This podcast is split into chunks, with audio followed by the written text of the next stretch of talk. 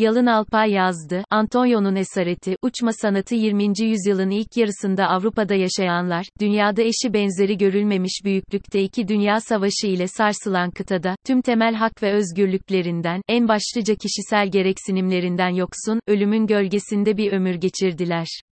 Bu savaşlarda harp yalnızca cephelerde sürmüyordu. Ceset ve yanık insan eti kokan savaş meydanlarında, mevzilerde insani şartlardan tamamen uzakta, korkunç yaşamlar süren askerlerin yanı sıra, cephe gerisindeki şehirlerde ve köylerde yaşayan siviller de her an işgal edilme korkusu ile birlikte ekonomik kıtlığı yaşıyor, düşman askerleri kadar bir de kendi ulusundan olan karaborsacılarla, fırsatçılarla ölüm kalım mücadelesi veriyordu. İki Dünya Savaşı sırasında doğrudan savaş nedeniyle Avrupa'da toplam can veren insan sayısı 55 milyondur. Bu felaket döneminin insanları en ilkel fiziki ihtiyaçlarını bile karşılayamıyorlardı. Bununla birlikte kişi yalnızca bedenden ibaret değildir barınmanın, beslenmenin, giyinmenin ve üremenin yanı sıra, insanı insan yapan umutlar, hayaller, idealler, ait olma, sevilme, sevme, kimlik oluşturma, başarma, kendini adama gibi pek çok sosyal ve psikolojik gereksinimler vardır. Savaş bedenleri parçaladığı gibi, ruhları da darmadağın ediyordu. Kişinin dünya üzerindeki varlığı, hayattaki mevcudiyeti tüm bağlarından koparılmış ve bütünüyle anlamsızlaşmıştı yaşanılan zorlukların, çekilen acıların, verilen kayıpların mantıklı bir nedenini bulmak ya da göstermek mümkün değildi. Anlamın olmadığı yerde yaşam da manasızlaşıyor. Yaşayabilmek için uğrunda savaşılmasına ya da yaşanmasına değer bir şeylerin yokluğu hissi insanları birbirine yabancılaştırıyor. Kişinin kendisini bu dünyada dönemin ünlü Fransız felsefecisi Sartre'ın söylemiyle fazladan de trop bir şey haline getiriyordu. İnsan dünyaya fırlatılmıştır. Martin Heidegger bu fazladanlık tecrübesi bir kişiden bir başkasına doğrudan aktarılamadığı için de, Avrupa'nın tüm insanları bu acı deneyimi milyonlarca kez yeni baştan yaşamak ve hayatın anlamsızlığı içerisinde, bir umut, bir mana aramak ve bulur gibi olduğunda onun için savaşmak, sonunda da giriştiği savaşı zorunlu olarak kaybetmek durumunda kaldılar kendi isteğinin dışında dünyaya gelmiş ve bu acıların ve anlamsızlığın içine batmış kişidir sıradan bir dönem Avrupalısı. İşte böyle bir ortamın göbeğinde, sıradan bir İspanyol'un yaşamla mücadelesinde hem fiziksel hem de ruhani gereksinimlerinin altında nasıl ezildiğinin, bulduğu ideallerde birlikte yürüdüğü arkadaşlarının, kendi ideallerine nasıl ihanet ettiklerinin, insanların, ülkelerin, piyasaların birbirlerini nasıl acımasızca yok etmeye giriştiklerinin ve bu ortam içerisinde, bu bireyin nasıl o ortamın tutsağı olduğunun ve sonunda da bu ortamdan kurtulmak için nasıl bir yöntem bulduğunun öyküsüdür uçma sanatı, insan özgürlüğü ölmeye mahkumdur. Jean P. Sartre romanın kahramanı Antonio, romanın en başından beri bir konuya odaklıdır, özgürlük. Köyde başlayan yaşamında, ailesi özellikle de babası onun iradesi üzerinde mutlak bir hegemonya kurmuş ve Antonio'nun tüm özgürlüğünü elinden almıştır. Pazar ekonomisi ilişkilerinin köye sızmasıyla birlikte, toprak yalnızca aileye üretim yapan bir üretim aracı olmaktan çıkarak, pazar için üretim yapan bir enstrümana evrilmiştir.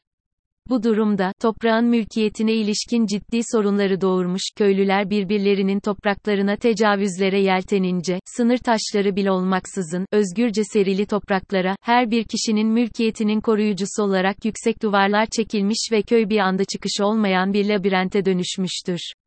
Adı taş çiçek olan bu köy, edebi anlamda, köyün taş olma ve çiçek olma potansiyelini aynı anda taşıdığını gösterir.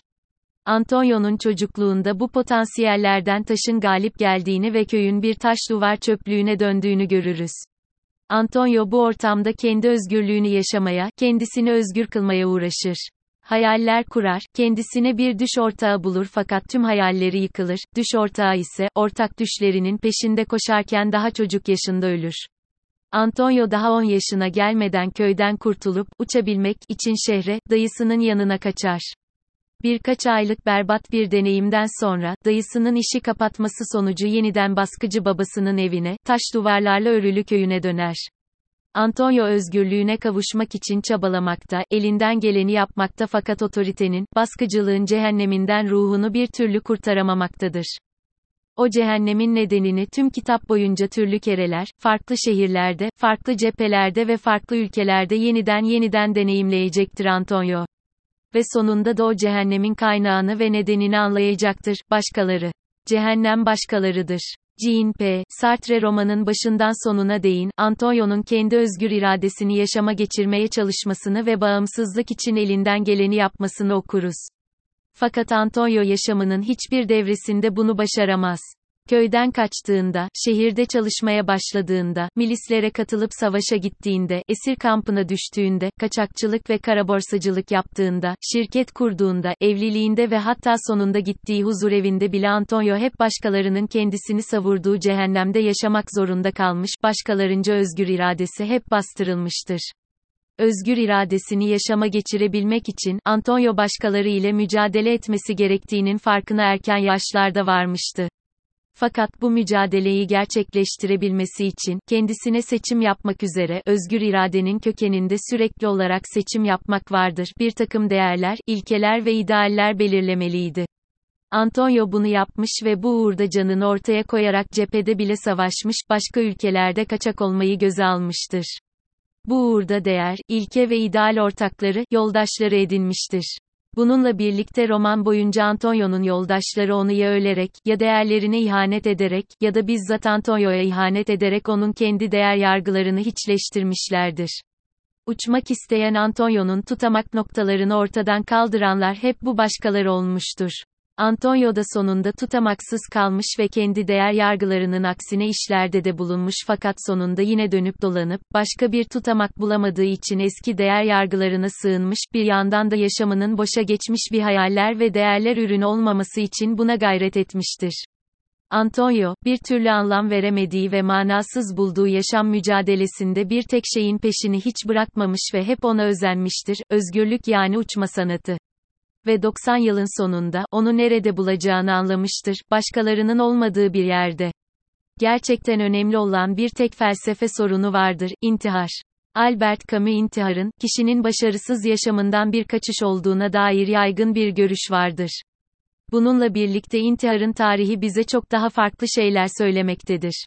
İntihar bir kaçış yolu olarak kullanıldığı gibi, onur, inanç, isyan araçları olarak da sıkça kullanılmıştır ve kullanılacaktır.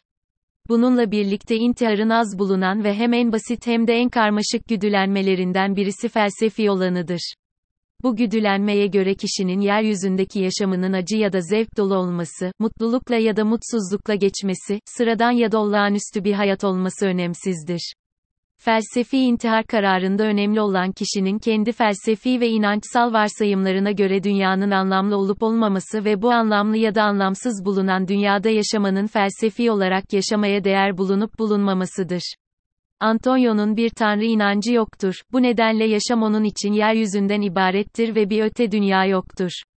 Bu onun inançsal varsayımıdır. Antonio'nun felsefi varsayımı ise mutlak özgürlüktür. Buna göre Antonio için ulaşılması gereken yer mutlak özgürlüktür ve bu özgürlüğün vaat edildiği bir öte dünya algısına da sahip değildir. Bu yüzden onun özgürlüğü elde etmesi gereken yer bu dünyadır.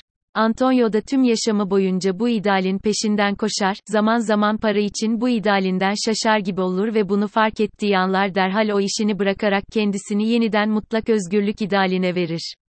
Fakat çevresindeki tüm toplumsal edimler ve başkaları yüzünden bir türlü bu mutlak özgürlük düşüncesini gerçekleştiremez. Birlikte yola çıktığı arkadaşları bile bu uğurda ya ölürler ya da düşüncelerinden vazgeçerek, tam da karşısında durdukları anti-ideallerine kapılırlar. Antonio'nun bu dünyada cehennem hayatı yaşamasının bu anlamdaki tek nedeni başkalarıdır. Her şey özgürlüğün karşısındadır. Özgürlük kişiye şah damarı uzaklığındadır. Seneca Antonio bir korkak değildi. Yaşamı boyunca idealini gerçekleştirmek için elinden geleni yaptı ve sonunda da ihtiyar, elden ayaktan düşmüş bir 90'lık idealist olarak kendi felsefesi için gerekli olan şeyi düşünüp taşındı, buldu ve tasarladı. Nokta toplumun ve başkalarının baskısını, kendi bedeni ve zihni üzerindeki otoriterliğini yok etmek, toplumun edilgen bir dişlisi olmak yerine, tüm kararlarını ve sorumluluklarını yalnızca kendisinin belirleyeceği bir birey olmak için, özgür olmak için, uçma sanatına erişmek için geriye kalan tek seçeneğe yöneldi. Antonio'nun yaşamının son eylemi bir kaçış değil, meydan okuyuşların en yükseği, en üst mertebesiydi. O özgür ve birey olabilmek için, bir kişinin altından kalkabileceği en zor işe girişti. Bir anlık bir kurtuluş çabasıyla, refleksle yapılmış, daha işlendiği an pişman olunmuş bir eylem değildi onun girişimi. Tamamıyla düşünülmüş, planlanmış, uygulaması güç olan, emek ve adanmışlık isteyen bir eylemdi. Antonio özgür bireyliğini kurmak için, kendisini yok etmeyi seçti ve kendisini uçma sanatının kollarına bıraktı. Mutsuz bir yaşam geçirdi ama mutlu öldü.